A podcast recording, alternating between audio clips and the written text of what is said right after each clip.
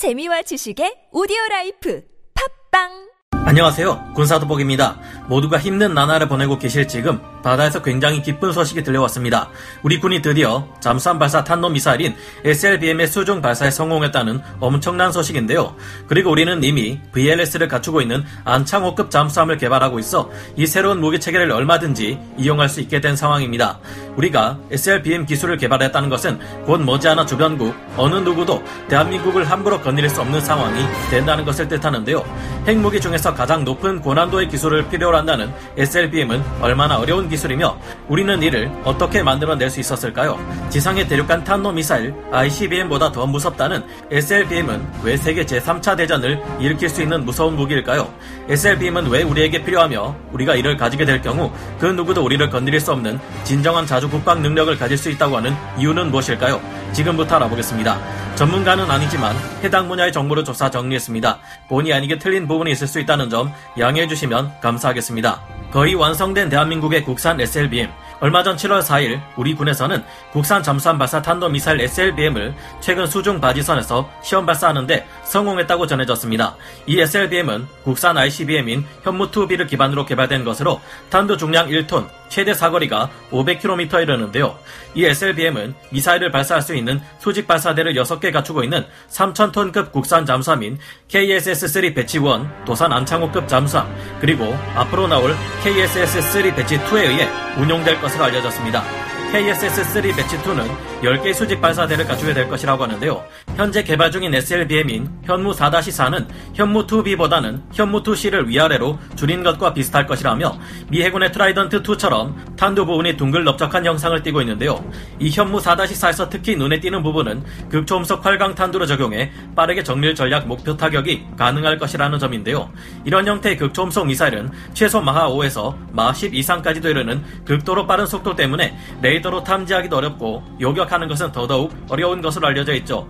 이런 극초음속 미사일이 찾기 힘든 잠수함에서 발사된다면 우리의 적들은 모두 두려워하지 않을 수 없을 겁니다. 우리 군은 이미 수중 발사를 위한 cold launching 기술을 천궁 중거리 지대공 미사일 개발을 통해 확보하고 있는 상태였기에 무난하게 이 SLBM들을 개발할 수 있었는데요.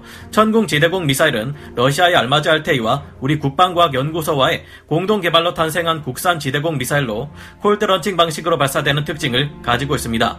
운용자가 발사 명령을 내리면 미사일이 수직으로 발사관에서 튀어 나오는데 이때 cold launching 방식으로 발사관의 사출 모터가 미사일을 밀어낸 후 일정 고도에 도달하면 측추력 자세 제어 모터가 적절한 방향으로 기수를 돌립니다. 그 다음 바로 주추력 모터가 작동하고 양력을 내기 적절한 속도에 도달하면 조종용 꼬리 날개가 움직이며 적기를 향해 날아가게 되는데요.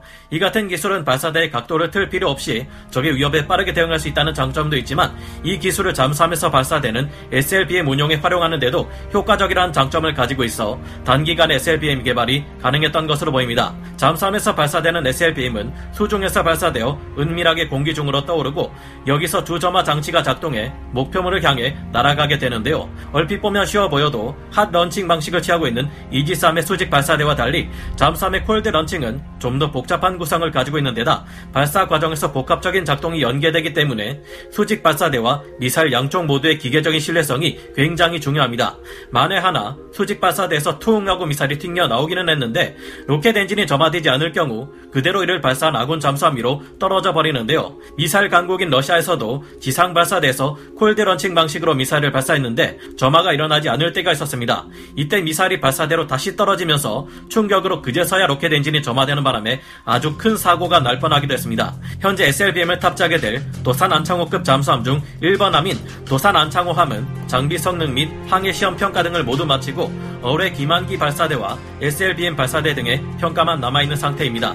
무장 발사 체계 평가만 마무리되면 빠를 경우 이번 달 말 해군에 인도될 수 있다고 하는데요. 도산 안창호함은 디젤 잠수함으로는 3주나 되는 세계 최고의 잠항 시간 기록을 세우기도 했습니다. 우리가 장거리 탄도 미사일의 운용 방법 중 가장 높은 난이도를 필요로 하는 cold launching 방식의 SLBM을 개발하게 된 것도 대단하지만 이로 인해 우리가 할 수 있는 것들을 생각하면 더욱 큰 기대감을 가지게 되는데요. 왜 우리는 SLBM을 개발했을까요? 전장에 있어서 ICBM, 공중 발사 탄도 미사일의 한계. 전쟁에 있어서 초기 가장 무서운 미사일이라면 누가 뭐라 해도 5,500km의 사거리를 넘어 엄청나게 멀리 있는 곳을 직접 날아가 타격하는 ICBM일 것입니다. 제공권을 장악한 상태라면 각종 폭격기와 전폭기를 이용해 공중에서 탄도 미사일을 발사해 적의 시설을 초토할 수 있죠. 하지만 이 무기들은 사용에 있어서 어느 정도의 한계를 반드시 동반합니다. 지상에서 발사하는 ICBM의 경우 평소 상대편 진영의 국가들이 ICBM의 사일로 위치를 항상 감시하려고 노력하고 있기 때문인데요. 만약 핵 전쟁이 일어난다고 가정할 경우 가장 먼저 상대방의 ICBM 사일로를 타격하는 것이 최우선 목표가 됩니다. 땅 위에 고정된 시설인 사일로는 상대편이 이를 선제 타격하기 위해 공격을 가하면 어쩔 수 없이 파괴되고 마는데요. 트럭을 이용한 이동식 발사대인 텔을 활용할 경우 이를 숨기고 있다가 몰래 이동시킨 후 발사할 수 있지만 이 또한 평시에 위치가 감시되고 있는 것은 마찬가지입니다. 고도로 발달된 네트워크 감시망을 가진 적이 이를 감시하고 있다면 미사일을 날리기 전 선제 타격을 맞고 파괴될 위험이 있습니다. 공중 발사형 탄도 미사일 또한 안전하지 않습니다. 전쟁 발발 시 최우선 타격 목표에는 적 진영의 공군 기지가 포함되기에 이곳에 조기된 항공기들과 공중 발사 탄도 미사일 또한 파괴될 수 있습니다. 미국의 경우는 이런 문제 때문에 아예 핵미사일을 탑재했을 뿐만 아니라 원자력 엔진을 달고 1년 365일 내내 하늘을 나는 핵폭격기를 개발하려고까지 했지만 워낙 사고가 잦았기 때문에 성공하기 어려웠는데요. 이미 탄도미사일을 탑재한 채 공중으로 항공기를 띄웠다고 해도 어쨌든 상대방 쪽에도 이를 감시할 수단이 많이 있기에 항공기가 요격될 경우 공중발사 탄도미사일도 사용할 수 없게 됩니다. 하지만 워낙 탐지하기 어려운 어딘가의 바닷속에서 갑자기 불쑥 잠수함 발사 탄도미사일 SLBM이 솟아올라 날아온다면 이에 대응하기는 대단히 어려워집니다. 아무리 복잡한 대잠 감시망을 펼친다 해도 잠수함은 현대전 전력 중에서 가장 탐지하기 어려운 비대칭 수단이며 언제 어디서 공격해 올지 미리 파악하기 가 굉장히 까다롭기 때문이죠.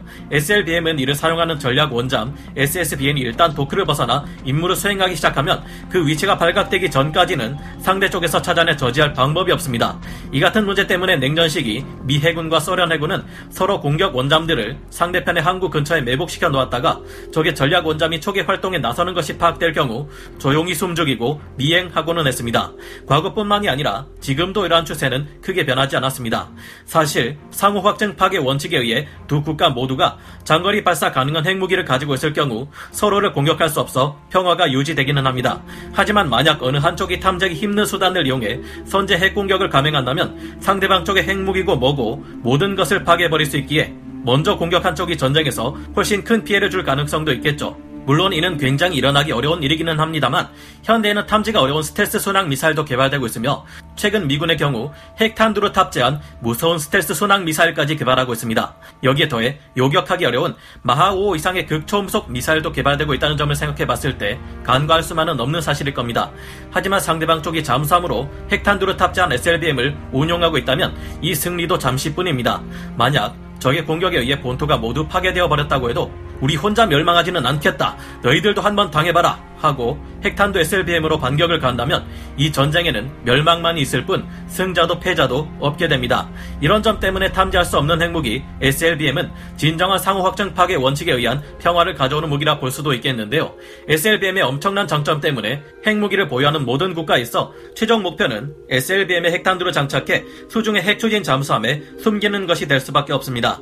하지만 이 같은 SLBM은 개발하는 데 있어서 가장 어려운 기술을 필요로 하기 때문에 잠수함이 있다고 해서 아무나 운용할 수 있는 무기가 아닙니다. 그 때문에 전 세계를 통틀어 봐도 SLBM을 운용하는 국가는 미국, 러시아, 영국, 프랑스, 중국, 인도, 북쪽 국가 이렇게 7개 국가뿐이었는데요. 그리고 이에 최근 우리 대한민국 또한 8번째 SLBM 운용 국가로 거듭났습니다. 우리 한국에는 아직 핵무기가 없고 개발할 수도 없는 상황이지만 SLBM의 개발을 성공했다는 점은 전술 핵탄두를 보유할 수 있게 되는 여건이 조성되었을 때 이를 바로 SLBM으로 운용할 수 있는 플랫폼을 이미 확보했다는 의미를 가집니다. 사실상 이런저런 상황을 따져봤을 때 우리가 개발한 SLBM은 북쪽의 도발에 대한 억지력만을 가지는 것은 아닌 듯 보입니다.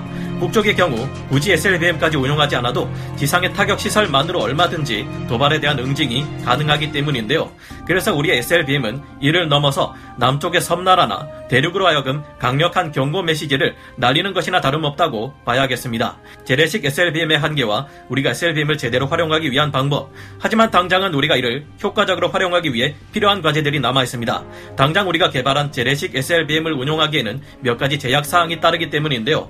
SLBM은 상대방의 심장부를 타격할 수 있을 때 가장 큰 전쟁 억지력을 가지게 될 겁니다. 아직까지 현무2B를 기반으로 개발된 우리 SLBM은 사정거리가 500km에 머물기 때문에 대륙의 수도를 SLBM으로 노리려면 대륙 연안까지 잠수해서 침투에 들어가야만 합니다. 섬나라 쪽의 수도가 목표라면 동경만까지는 잠수함으로 침투에 들어가야 하는데 문제는 섬나라의 대잠 전력은 세계 최고 수준을 자랑하기 때문이죠. 가공할 우리 해군 장병들의 실력으로 이를 모두 뚫고 침투에 성공한다 해도 1톤 정도의 탄두를 가진 재래식 SLBM을 잠수함에서 발사해도 그리 큰 타격을 주기는 어렵다는 아쉬운 부분이 있는데요. 과거 2차 대전 때 영국의 런던 또한 SLBM의 시초를 할수 있는 V2 로켓을 천 발이나 맞았지만 그렇다고 이 정도에 항복하는 일은 절대 일어나지 않았으니까요. 그래서 우리가 앞으로 이 SLBM을 정말 제대로 활용하기 위해서는 두 가지의 큰 과제가 남아있다 볼 수 있겠습니다. SLBM이 위력적이라고 불리는 이유는 전 세계의 거의 모든 SLBM이 핵탄두를 탑재하고 있기 때문인데요. SLBM은 사실상 핵탄두가 탑재되어야 그 목적을 달성하는 무기 체계라 할 수 있습니다. 그래서 이를 위해 우리가 갖춰야 할 것은 첫째가 원자력을 동력으로 하는 원자력 추진 잠수함의 보유라 할 수 있는데요. 두 번째는 최소 전술 핵무기급의 핵탄두를 가지는 것입니다. 이 두 가지를 해결하는 것은 정치적으로 해결되어야 하는 과제라 실현하는 데 적지 않은 어려움이 따르겠지만 우리 군의 행보를 봤을 때 핵탄두를 탑재한 SLBM의 운용을 염두에 두고 있는 것으로 보입니다. 우리 해군은 지난 2003년 362 사업단이라는 원자력 잠수함 개발을 위한 비밀 조직이 설치되었지만 주변국의 반발에 밀려 1년 만에 해체된 적이 있는데요. 하지만 우리 군은 원자력 잠수함에 대한 연구를 계속해서 추진해 오고 있다고 볼 수 있습니다. 2016년 6월 국방과학연구소와 해군이 공개한 로드맵을 살펴볼 때 KSS-3 이후에 차기 잠수함이라는 계획이 있는데 이 잠수함은 추진 체계가 무엇인지 무장 체계가 무엇인지에 대해 공개된 것이 없습니다. 그리고 2018년 3월 우리 군에서는 프랑스의 5,300톤짜리 핵잠수함인 바라쿠다급 잠수함을 목표로 자체 핵잠수함을 건조한다는 기사가 나오기도 했는데요. 바라쿠다급 잠수함의 원자로는 무기급이라 할 수 없는 20% 이하의 전홍축 우라늄을 사용하는데 이는 한국이 핵무기 개발에 관한 국제사회의 의심을 불식시키면서 원자력 잠수함을 개발하고 운용하는 데 적당한 목표치라고 볼 수 있습니다. 이렇게 하면 한국에 아직 원잠을 설계 및 제작한 경험이 없다는 약점도 프랑스와 협력을 통해 해결할 수 있다는 장점도 있는데요. 현재 미국 정부가 핵 확산을 억제하는 기조에 굉장히 적극적이라는 점을 볼 때 우리나라가 핵 잠수함과 핵무장을 가지는 데는 많은 난관이 있을 것으로 보입니다. 하지만 우리나라와 섬나라를 제외한 주변국 대부분이 핵으로 무장하고 있는 현재 상황에서 우리 또한 핵무기 SLBM을 탑재하는 핵잠수함 SSBN이 필요하다는 목소리가 점점 더 커지고 있습니다.